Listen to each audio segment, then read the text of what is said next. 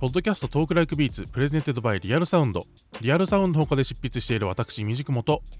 同じくリアルサウンドほか各種でもインタビューや執筆活動音楽活動を行っている私姫乃たまでゲストの方々をお迎えして。現在気になっている音楽について解説や時には脱線しながらトークしていこうという番組です。そしてゲストには前回に引き続き小西康陽さんをお迎えしております。あ、こんにちはです。よろしくお願いします。よろしくお願いしますさあ、えー中編では小西康晴が運命を感じたアーティストと題してトークしていきたいと思いますはい、えー今回はですねこれまで、まあ、ピッチカート5としての活動のみならず数々のアーティストに楽曲提供や、まあ、プロデュースなどを行ってきた小西さんが、えー制作などを通して運命的なものを感じたアーティストや曲について語っていただきたいと思っております、えー今回も事前に、えーどなたの、えーどなたにはついて話していただくのかっていうのとそその方の曲についても、えー選んでいただいております、えーこれはもう順番に、えーいただいた順にお話これも聞きたいと思いますがはい。はい、えー最初に挙げていただいているのが野宮真紀さんですね。言わずと知れた、で楽曲としては2曲挙げていただいてまして「サンキュー」と「東京は夜の7時」この2曲挙げていただいております、うん。はい。うんうん、あの野宮さんとはもうたくさんね一緒に、あの制作された曲があると思うんですけど中ではもこの2曲を選ばれたっていうのがすごく気になります。うん。飲み屋さんと、うん、うん。一緒にうんグループをやることができたのは僕にとってすごい大きかったですね。とにかくねあの物理的に本当に野宮さんと組んだ最初の1991年の前半はい、どうしてこんなにたくさん曲ができるんだろうってくらい曲があの次々とこう自分の中から湧き出てきたんですよ。今でもね覚えてるんだけど当時の日本コロンビアのディレクターの人にうんうん。そう週末曲できたから明日レコーディングしたいみたいなね。うんうんうん。あのでスタジオミュージシャンこの人とこの人とこの人をうん。抑えてほしいみたいな。まるで自分がねあのビートルズのポール・マッカートニーになったような感じで、うん。あの本当に曲がどんどんできちゃうから、うんあのレコーディング次々したいっていう感じでオん。ファーしてた覚えがありますね。うん。うん。うん。うん。あーなんかその曲でもよかったんだけど、うん、そんな時代のその1991年のうん。とにかく野宮さんと出会って一番自分でも次々曲が書けた時代の象徴的な曲が「サンキュー」という曲でしたね。うん。まあ、サンキューという曲自体はその91年のアルバム、はい。女性上位時代の収録曲にそうですね。なりますね。その前にねあのたくさんミニアルバムを出したんですけど、うん。そこでもすでに発表してるんですよ、あーはい。うん、そのバージョンはまあ今は聴けないんですけども、サブスクでは聴けない曲なんですけども「えーサンキュー」うん、これやっぱりこの間聴いてみてあやっぱり自分でも好きな曲だなとうん。思いました、うん。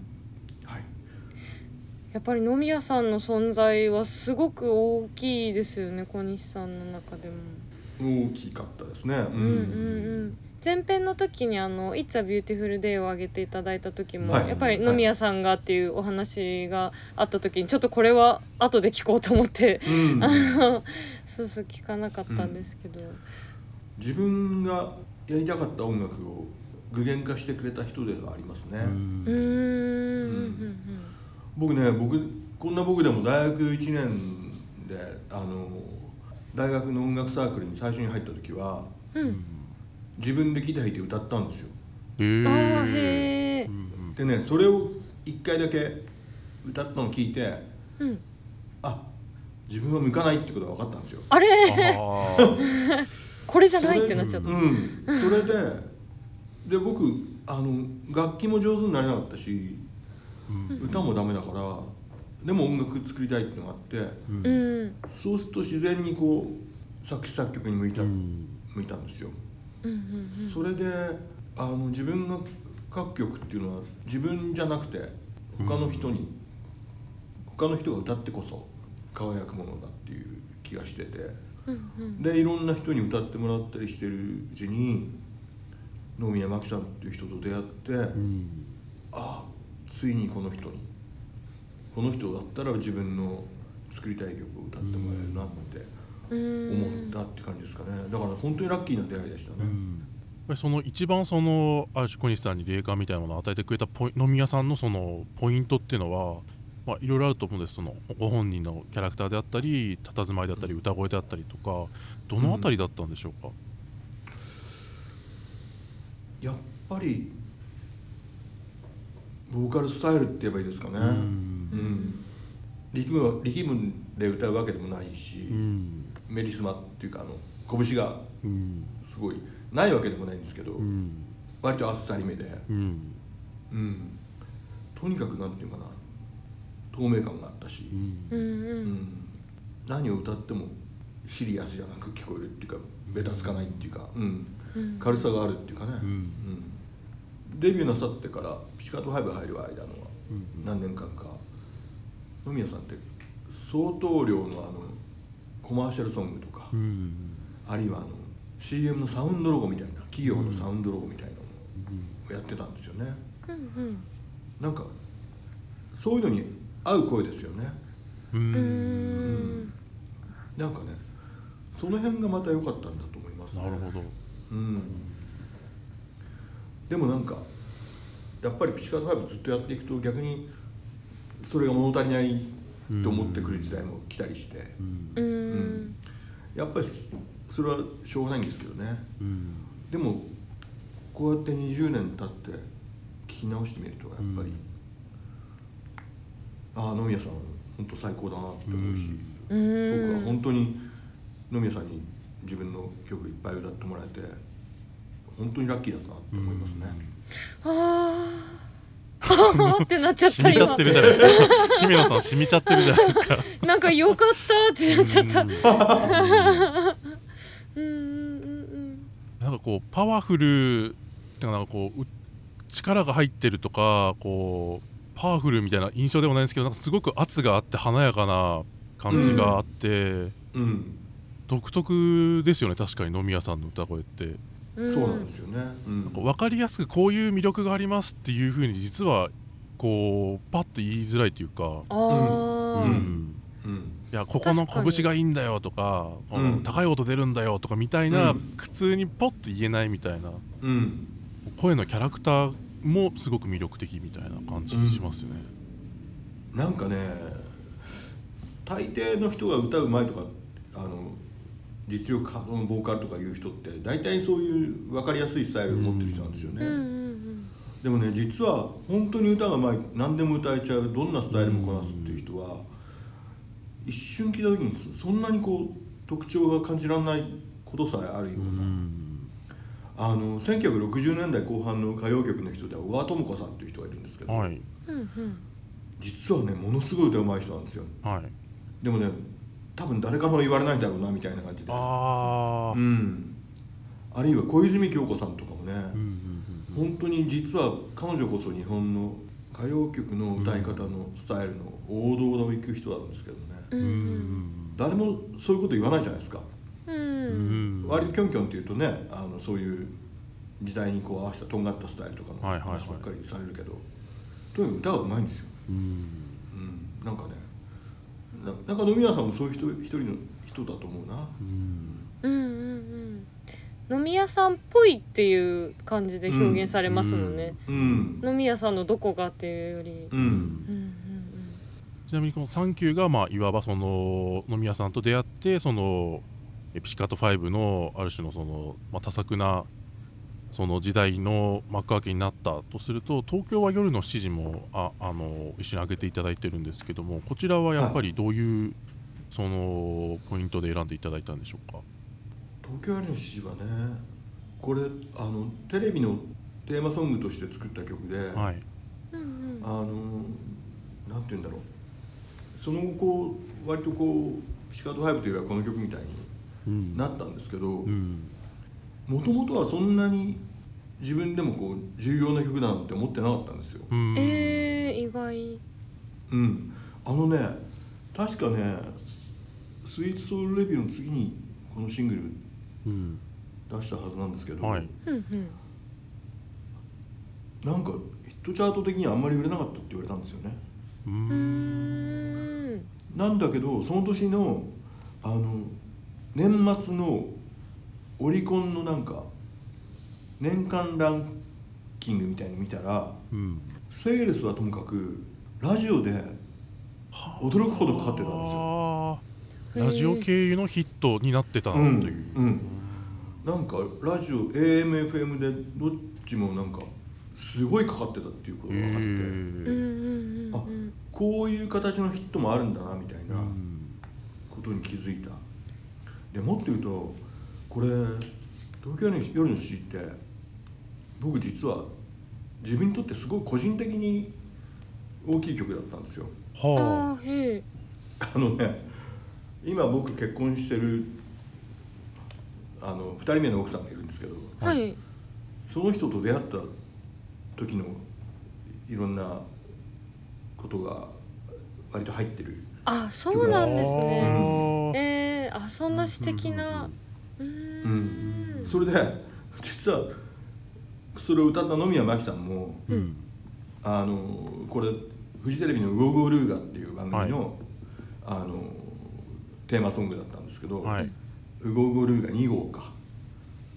それでねあのその番組のうん。アシスタントディレクターの人と結婚したんですよ、ほほほえー、あすごいじゃあどっちも思い出の。恋愛がどっちも始まった頃の。あなんと。うん。すごい。うん、だからねあなんかそういうなんていうの浮き足立ったバイブが、はいはい。この曲にはあるのかもしれないですね。ああなるほど、この曲の強度はそこにあったんですね。いや正直自分でもそんなにすごい曲だと思えないんだけど。うーんいやいやいや。でもなんかみんなが気に入ってくれるのはなんかそういうなんか何かがあったんでしょうね。うん。今でも DJ のパーティーとかですごくたくさんかかっていると思います。うん、ね、ありがとうございます。ですしカバーもねカバーも多いですしバーね。うん。あカバーね。うん、でなんか誰がどんな風にカバーしてもあいい曲のままであるっていう、本当にすごく強い曲だなっていう印象がああってあとはあのクラブで6時とか8時とかに流すとみんなが混乱するんですよ。あれ？一瞬みんな騙されるという。あ7時かって。そんあなそうそうそう。そんな7時じゃねえじゃん今って。今でも覚えてるんですけど、はい。そのウゴゴルーガ2がウゴゴルーガ2号っていう番組が、はい、うん。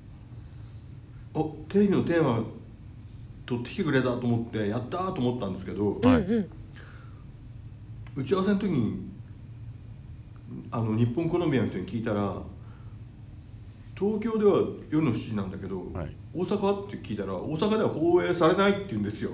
あれ？え東京ローカルなの？って言って。じゃあタイトル「東京夜の7時で」って言って。あそっか。あだからなんですね。うん。なるほど。そうなんですよ。えそっかそっか。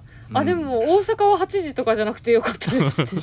そうそうですとね東京は7時だけどとか。うん。なるほど。大え阪大阪放映がなかったっていう。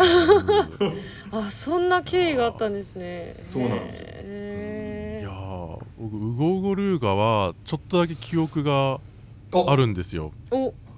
でも僕山形なんで放送はされてなかったんですよ。ああただ東京の親戚がそのはい。たまにあのー録画したテープみたいなのを送ってくれたことがあってへえ。ー、ただそれはなんていうんですかねそのウゴウゴルーガ本体の方で2号の方はツイート見たことがなかったから後から東京は夜の7時だウゴゴルガの話して東京は夜の7時だよねって言われてもえっ？てなるみたいなうん。ズレがありましたね。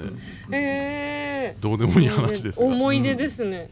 うん。そっかそっか。うん。いや素敵な話をたくさん聞いてしまった、うん。ありがとうございます。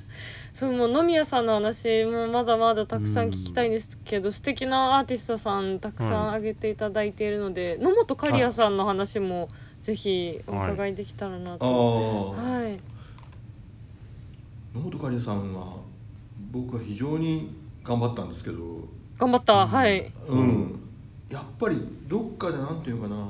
自分のその頑張り方の中にだから野宮真紀さんと違うものを作ろうみたいなね、うんうんうん。うんなんかそういうすごい逆に野宮さんをすごい意識しちゃったところがあるんですよね。ああなるほど。うん。ううん。ん。そこでねなんか野本さんとやったプロジェクトがうまくいかなかったとしたらそこにそこが自分の失敗だったのかなっては思うんですけども、ただねとにかくやっぱり野本刈谷さんも野宮さんとの出会いと同じくこうどんどんいい曲を書かせてくれたうん。うん一人ではありますね。うん。うんうんうんううん。んそう。だから僕がやっぱり結局ソングライターなんですよね。うんうん。うんで自分にとってすごくいい曲を書くそのなんていうのかな。触媒になってくれる人が、うん。やっぱり自分にとって運命的なアーティストっていうことになるんだとう思うんんですよ。野本さんがこう野本さんにこう曲をこう書きたいなって思う気持ちっていうのは野宮さんとはまたちょっと違う感じだったんですか？うん、うん、そうですね。うんうん。その違いはどこなのかはうまく自分では分かんないんだけども、うんうんうんううん。んどこか気持ちが。うん、そうなんですよね。キャラクターの違いだと思うんですよね。うん。うん、あそうですね。曲はあの1週間とあと昨日の続きを上げていただきましたけど、はこれは、えー、とどういうポイントで上げてくださったんですか？い。うん、なんか昨日の続きっていう曲はその後あの僕個人でやってるピチカートワンっていうプロジェクトでも、もう一回取り上げた曲なんですよ。はいうん。うんなんかすごくいい曲ができちゃったっていう感じの曲ですね。うん、やっぱり野本刈谷さんが書かせてくれた曲なんですけども、うんでも同時に何ていうのかな自分の割とこう正直な気持ちが作詞作曲作曲に出た曲かなと思ういますね。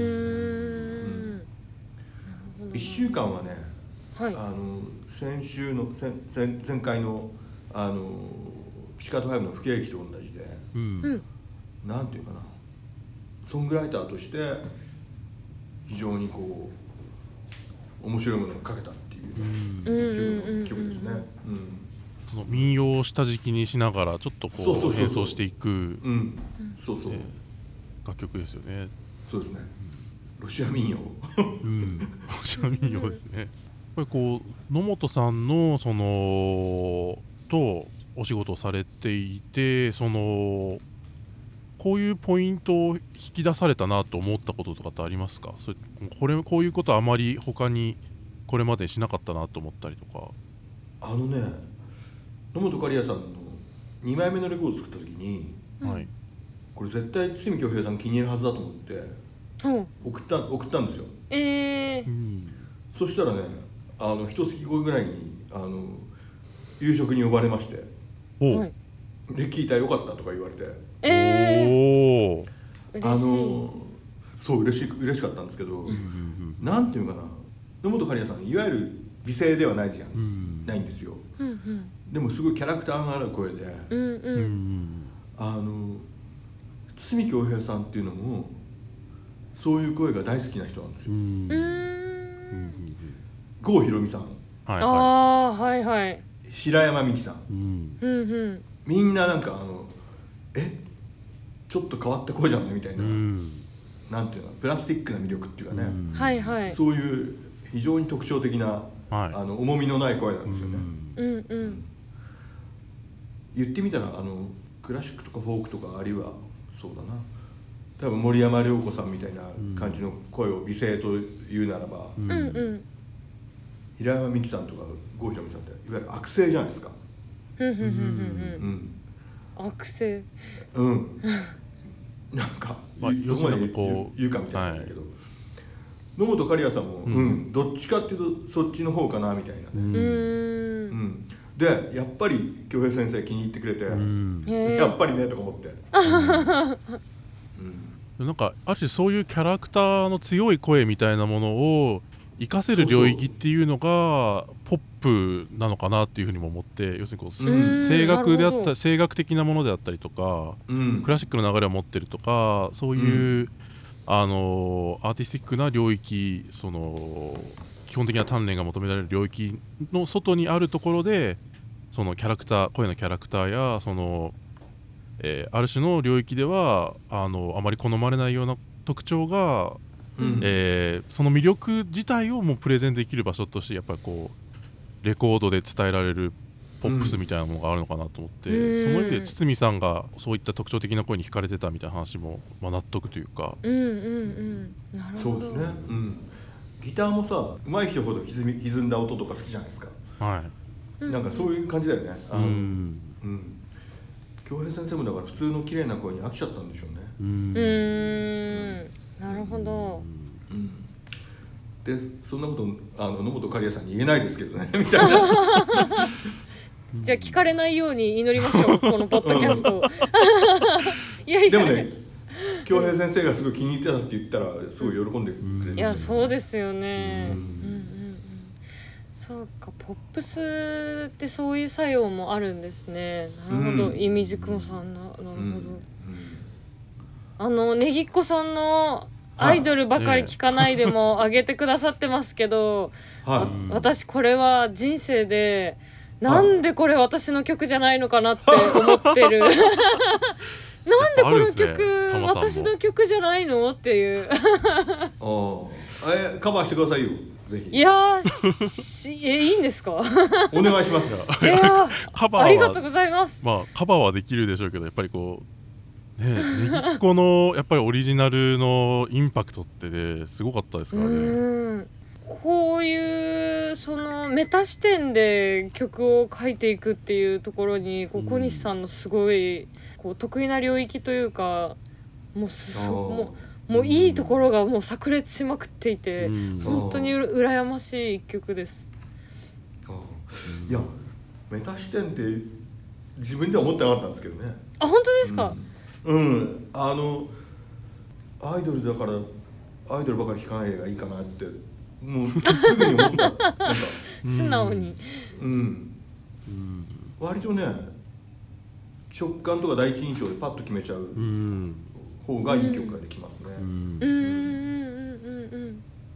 いやでも確かにこれアイドルばかり聴かないでっていうメタな歌なのかって思って聞くと中身はあれでもこれはまあアイドルが好きな人に振り向いてほしい子がの話のまああの曲の中の視点としては、うん。ある種ベタというか、うん。ラブソングとしてうん。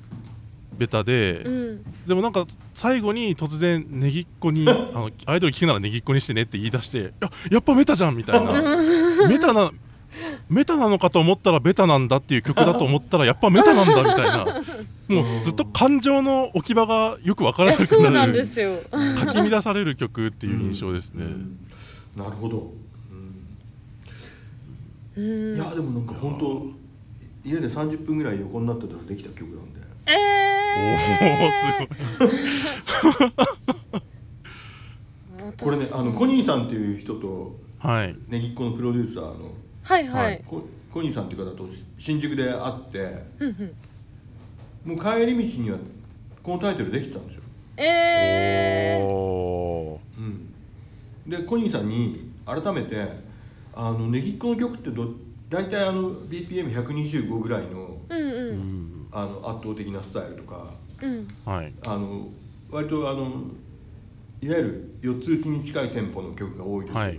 うん。やっぱりそれに合わせた方がいいんですかってメールしたんですよね、うん。うんうんそしたらあの小西さん自由に作ってくださいって言われたんで。ううん。んじゃあ自由に作りますって言ってこれになったっていう。感じ、えー。いやなんかあの私2年ぐらい前まで地下アイドルをやっていたんですけどあのこうオタクの人の可愛いところみたいなのもすごく入っている曲だなと思っていて多分ねぎっこさんも歌っててすごい楽しいだろうなと思っていて。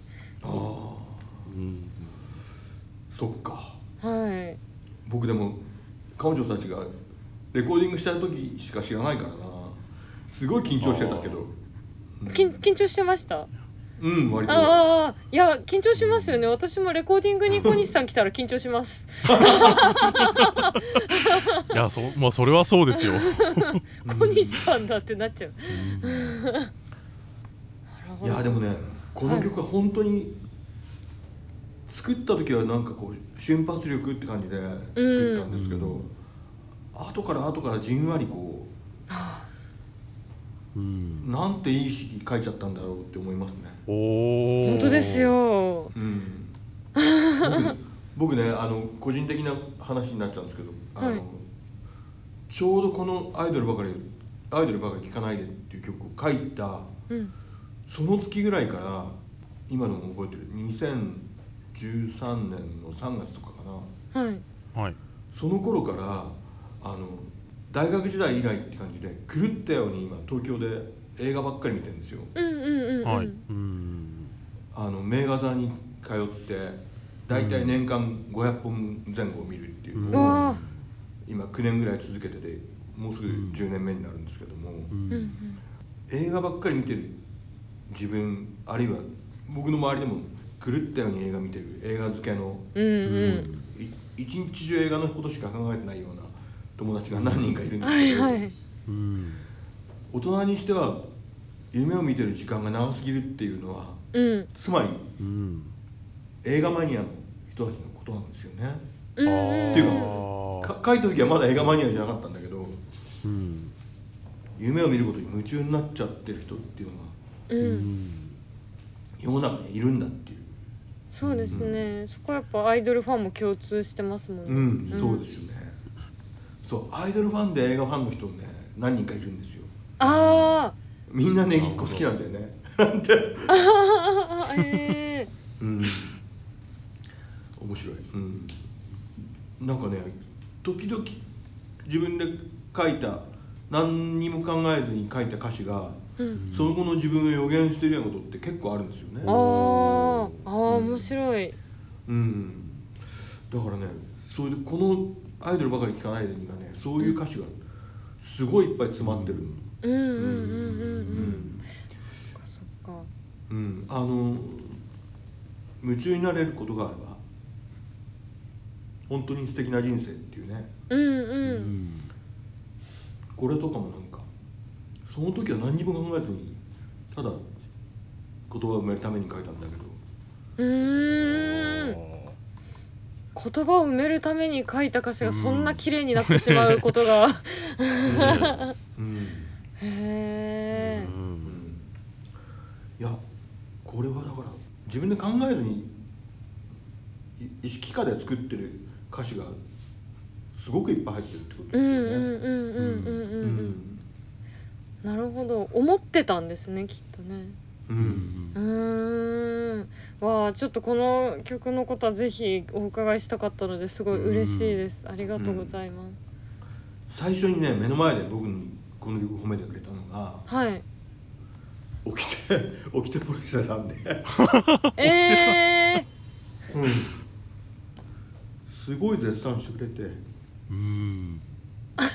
絶賛してるおきてさん面白いですね、うん。絶 すすごい絶賛するんだろうなって、うん。頭の中で今思い描いて絶賛してるだけなのに面白いという。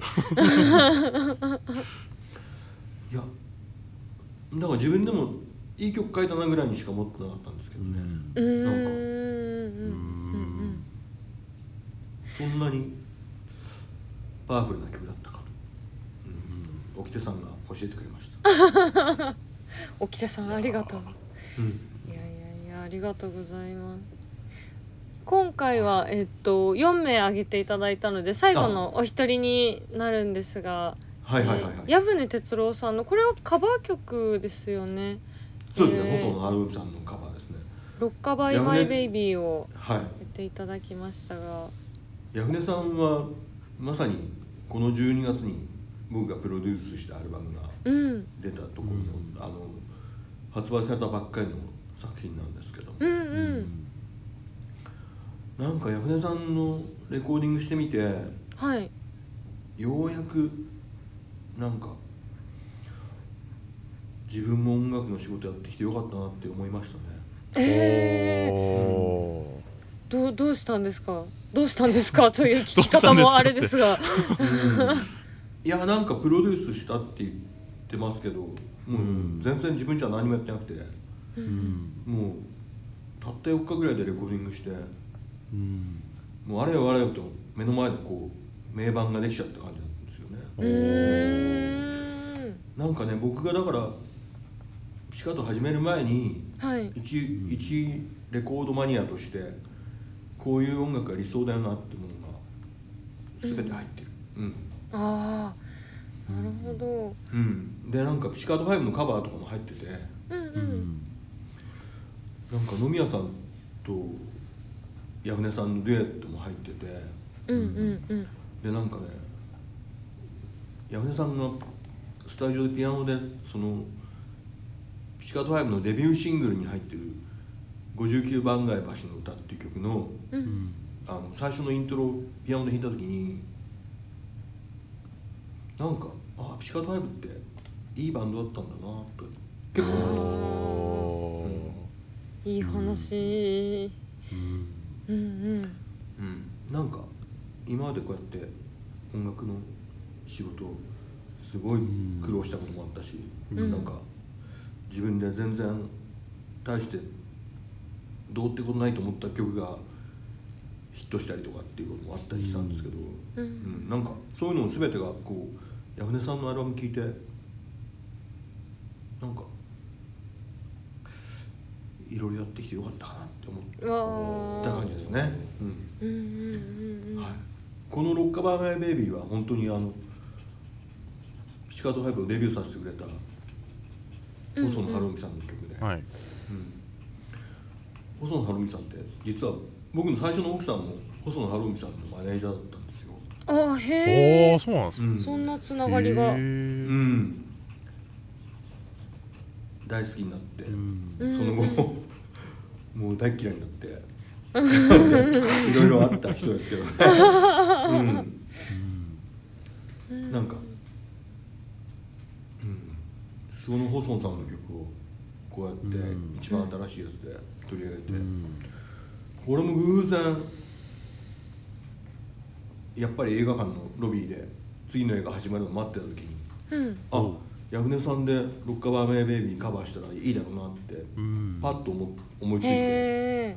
で早速矢船さんにメールしたっていう感じだったんですね。うん。あそうだったんですね。うん。うんうんうんへえ自分のなんか大抵いいいい曲とかいいアイデアとか思いつくのって本当思いつきですよね、ううんん。うんうんうんうん。考えに考えたんじゃなくてパッと降りてくるんですよね、うん。うん、それが不思議やっぱさっきお話ししてたみたいにこう意識下にあったものがこう出てくるタイミングっていうのがあるのかもしれないですね。ああなんかそういうのをちょっと割と最近信じます。うーん。うん。でちなみにヤフネさんというとあのピチカート1ではい小西さんご自身がボーカルを取られたあのビルボード公演でもはい。ピアノを、はい。ピアニストとして参加されていて、はい。